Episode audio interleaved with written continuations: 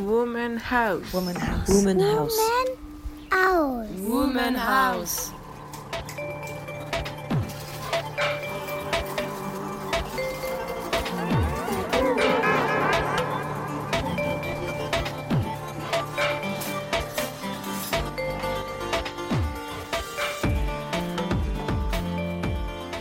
To making it possible Je pense m'approcher d'une situation où il soit possible pour les lecteurs blancs, les lecteurs noirs, d'aborder une œuvre littéraire sans toutes ces barrières.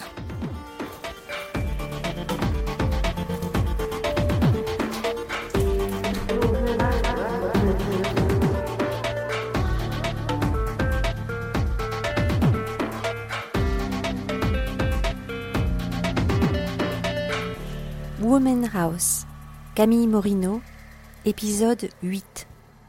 Lorsque Toni Morrison reçoit le 7 décembre 1993 le prix Nobel de littérature, elle est la première femme noire à recevoir cette distinction. Toni Morrison est décédée il y a moins d'un an, en août 2019. Romancière, critique littéraire et essayiste, elle a profondément transformé ma vision du monde. En littérature, elle impose à la fois un nouveau sujet et une nouvelle voix. Une femme noire qui, non contente de déconstruire les stéréotypes de genre et de race, n'hésite pas à critiquer les dérives du féminisme. Ces nouveaux puritanismes sont les sujets de son roman Paradis, publié en 1997, qui décrit la ville de Ruby dans l'Oklahoma.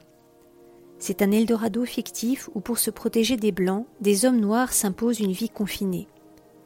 Ils persécutent les métis qui n'ont pas la peau assez noire, ainsi que certaines femmes rebelles qui n'ont pas voulu vivre dans leur forteresse. Morrison lit des extraits de ce livre qu'elle est en train d'écrire à la fin de la conférence prononcée à Princeton en avril 1994, dont j'ai choisi de lire le début. 1994, c'est deux ans après les violentes émeutes qui ont eu lieu dans l'ensemble des États-Unis, après l'acquittement de quatre officiers de police qui avaient passé à tabac Rodney King, un noir américain, à Los Angeles. Aujourd'hui, presque 25 ans après, la mort de George Floyd déclenche une protestation publique immense, dont le nom Black Lives Matter, les vies noires comptent, résonne avec le titre de la conférence de Toni Morrison. Race Matters, la race compte. Lors de cette conférence, et probablement pour contextualiser ce roman qu'elle est en train d'écrire, Toni Morrison déconstruit l'enfermement à la fois réel et intellectuel que constitue le racisme. Dans ce qu'elle appelle la maison raciale, noirs et blancs, hommes et femmes sont enfermés. Pour fuir et dénoncer ce qui est d'abord une architecture de l'esprit, Morrison propose de réfléchir à ce qu'elle appelle un foyer. Contrairement à la maison raciale qui divise, le foyer réconcilie.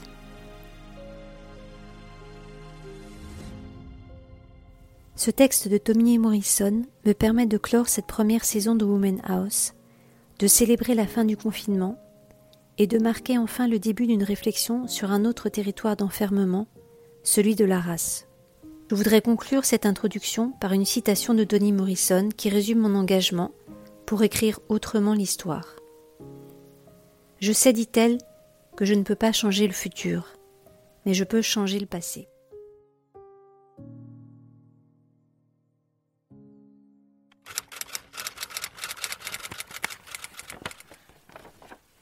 Au début de ma vie d'écrivain, j'ai cherché sans jamais vraiment la trouver une souveraineté, une sorte d'autorité, dont je pensais n'avoir accès que dans l'écriture de romans. Dans cette activité seule, je me sentais cohérente, sans entrave. Là, dans le procédé de l'écriture, se trouvait l'illusion du pouvoir, le contrôle, le plaisir de se blottir toujours plus près du sens. Là seulement se trouvait le délice de la rédemption, l'attrait de l'originel.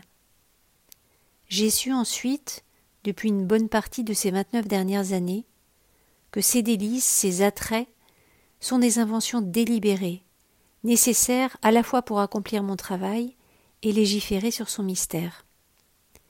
Il est devenu de plus en plus clair que la langue, à la fois me libérait et m'emprisonnait.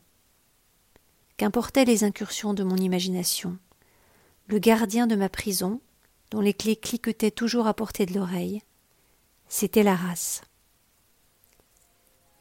Je n'ai jamais vécu, ni aucun d'entre vous, dans un monde où la race ne comptait pas. Un tel monde, dénué de la hiérarchie raciale, est d'ordinaire imaginé ou décrit comme un paysage, édénique, utopique, tant ses perspectives d'accomplissement sont lointaines. Du langage plein d'espoir de Martin Luther King à la cité promise aux quatre portes de Doris Lessing, jusqu'à l'américain de John Toomer, le monde sans race a été postulé comme idéal, millénaire, c'est-à-dire possible uniquement à condition qu'il soit accompagné du Messie ou situé dans une réserve protégée, un parc naturel. Mais pour les besoins de cette conférence et en raison de certains projets dans lesquels je suis engagée, je préfère penser différemment à ce monde dans lequel la race ne compte pas. Non plus comme un parc à thème, un rêve brisé et qui se brise toujours, ou une maison paternelle aux nombreuses pièces. Je pense à ce monde comme à mon foyer.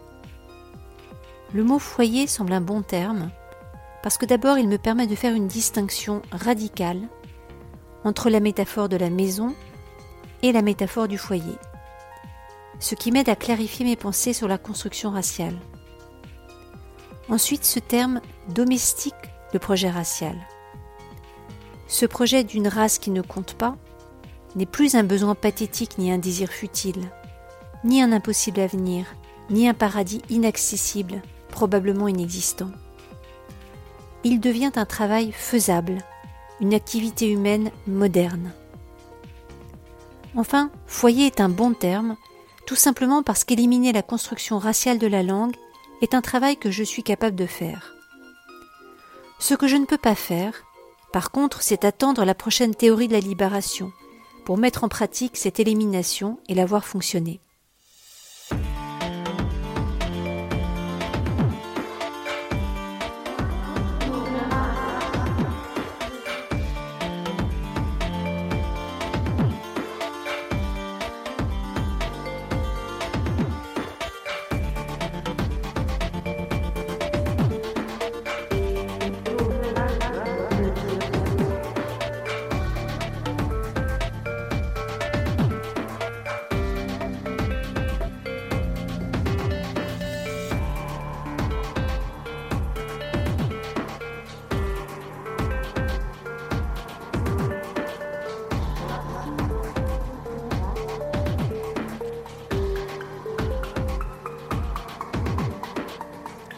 En tant que romancière déjà et depuis toujours racisée, j'ai su d'emblée que je ne pouvais ni ne voulais reproduire la voix du maître et ses prétentions à incarner la loi omnisciente du père blanc.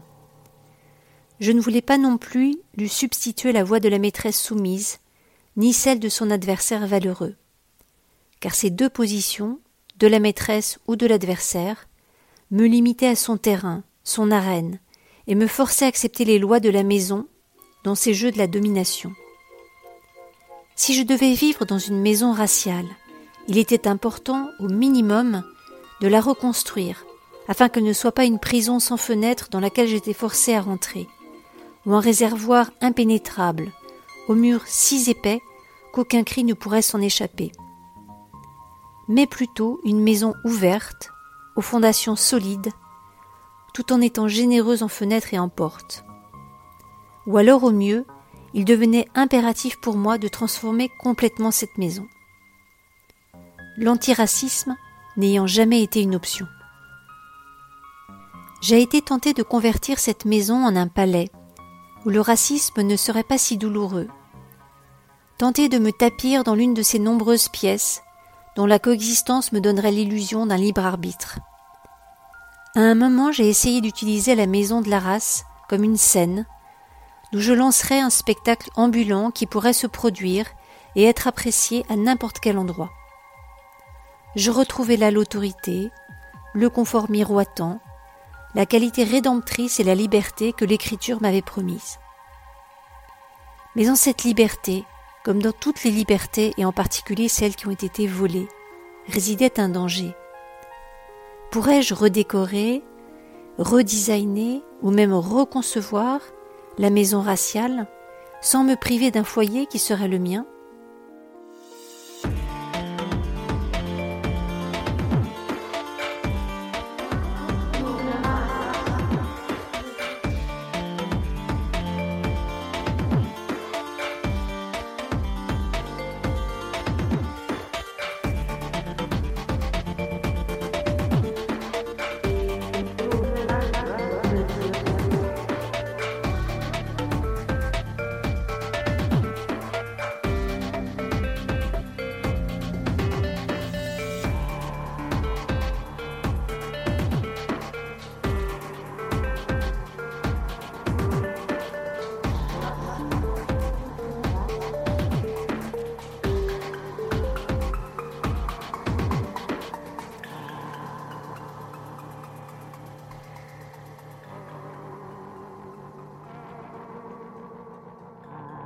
Dans mon projet actuel, j'essaye de voir si, oui ou non, une langue à la fois spécifique à la race et dénuée de la race est possible et fait sens dans une narration. Je veux habiter dans et me promener autour d'un site débarrassé de tout détritus raciste. Je veux un endroit où la race soit à la fois importante et puissante, un endroit déjà préparé pour moi, ouvrez les guillemets, à la fois douillet et grand ouvert, avec une porte qu'on n'a jamais besoin de fermer, ouverte sur la lumière et les brûlantes feuilles d'automne, mais sans pluie, où l'on peut compter sur le clair de lune si le ciel est dégagé, et sur les étoiles sans condition. Fermez les guillemets.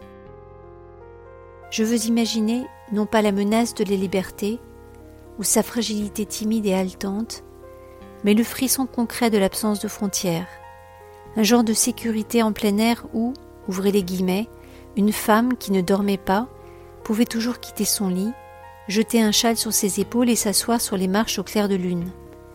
Et si l'envie lui en prenait, elle pouvait sortir de la cour pour descendre la route. Aucune lampe, aucune peur. Un craquement ou un sifflement sur le bas-côté ne l'effrayait jamais. Car quelle que soit l'origine du bruit, rien ne chercherait à l'attaquer par surprise. À cent kilomètres à la ronde, rien ne la considérait comme une proie. Elle pouvait marcher aussi lentement qu'elle en avait envie, se rappeler des recettes de cuisine, la guerre, les histoires de famille, ou lever les yeux vers les étoiles, sans penser à rien du tout. Dans l'obscurité et sans peur, elle pouvait continuer son chemin. Et si une lampe brillait dans une maison un peu plus loin, et si les pleurs d'un bébé souffrant de coliques attiraient son attention, elle pouvait aller jusqu'à la maison et doucement appeler la femme qui, à l'intérieur, essayait de l'apaiser. Elle pouvait masser le ventre de l'enfant à tour de rôle, le bercer ou essayer de lui faire prendre un peu d'eau gazeuse. Quand le bébé se calmait, elle pouvait s'asseoir côte à côte, un petit moment, pour rire et bavarder à voix basse afin de ne réveiller personne.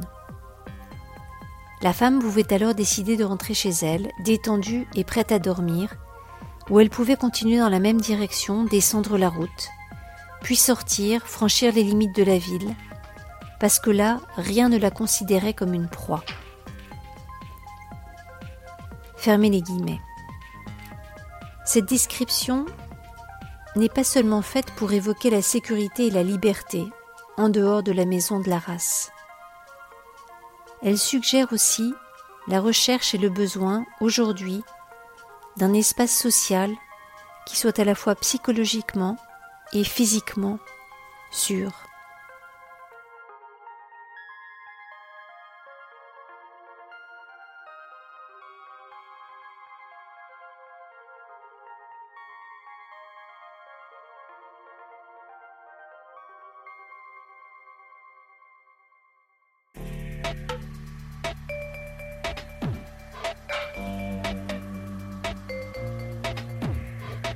Ce projet d'une race qui ne compte pas n'est plus un besoin pathétique ni un désir futile, ni un impossible avenir, ni un paradis inaccessible, probablement inexistant.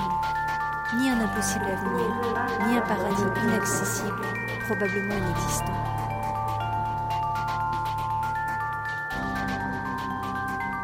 Women House est une série de podcasts produite par Aware avec le soutien de Belinda de Godemar.